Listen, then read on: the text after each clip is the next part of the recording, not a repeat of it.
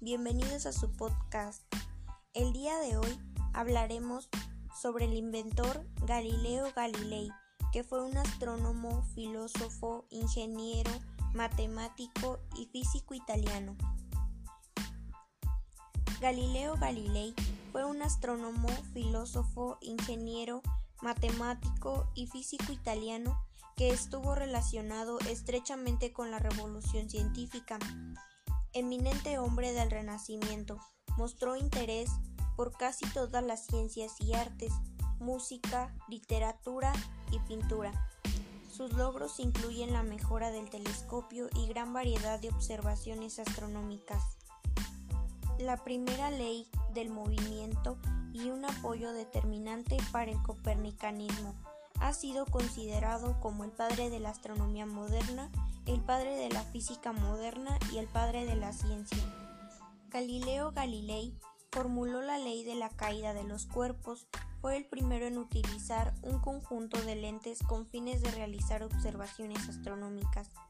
Comenzó la revolución científica ya que fue uno de los primeros científicos europeos en expresar públicamente que el conocimiento debe basarse en la observación y el experimento en vez de los antiguos escritos.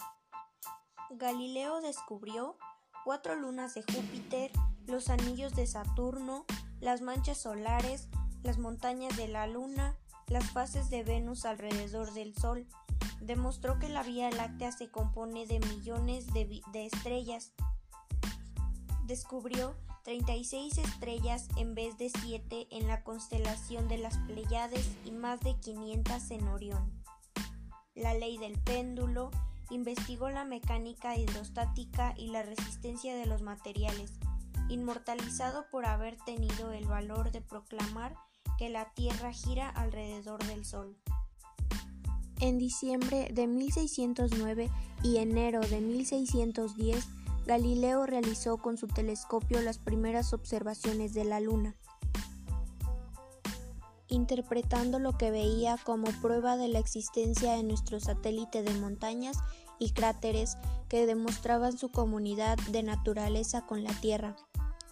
Las tesis aristotélicas tradicionales acerca de la perfección del mundo celeste que exigían la completa esfericidad de los astros quedaban puestas en entredicho. El descubrimiento de cuatro satélites de Júpiter contradecía por su parte el principio de que la Tierra estuviera que el centro de todos los movimientos que se produjera en el cielo. En cuanto al hecho que Venus presentara fases semejantes a las lunas que Galileo observó a finales de 1610, le pareció que aportaba una confirmación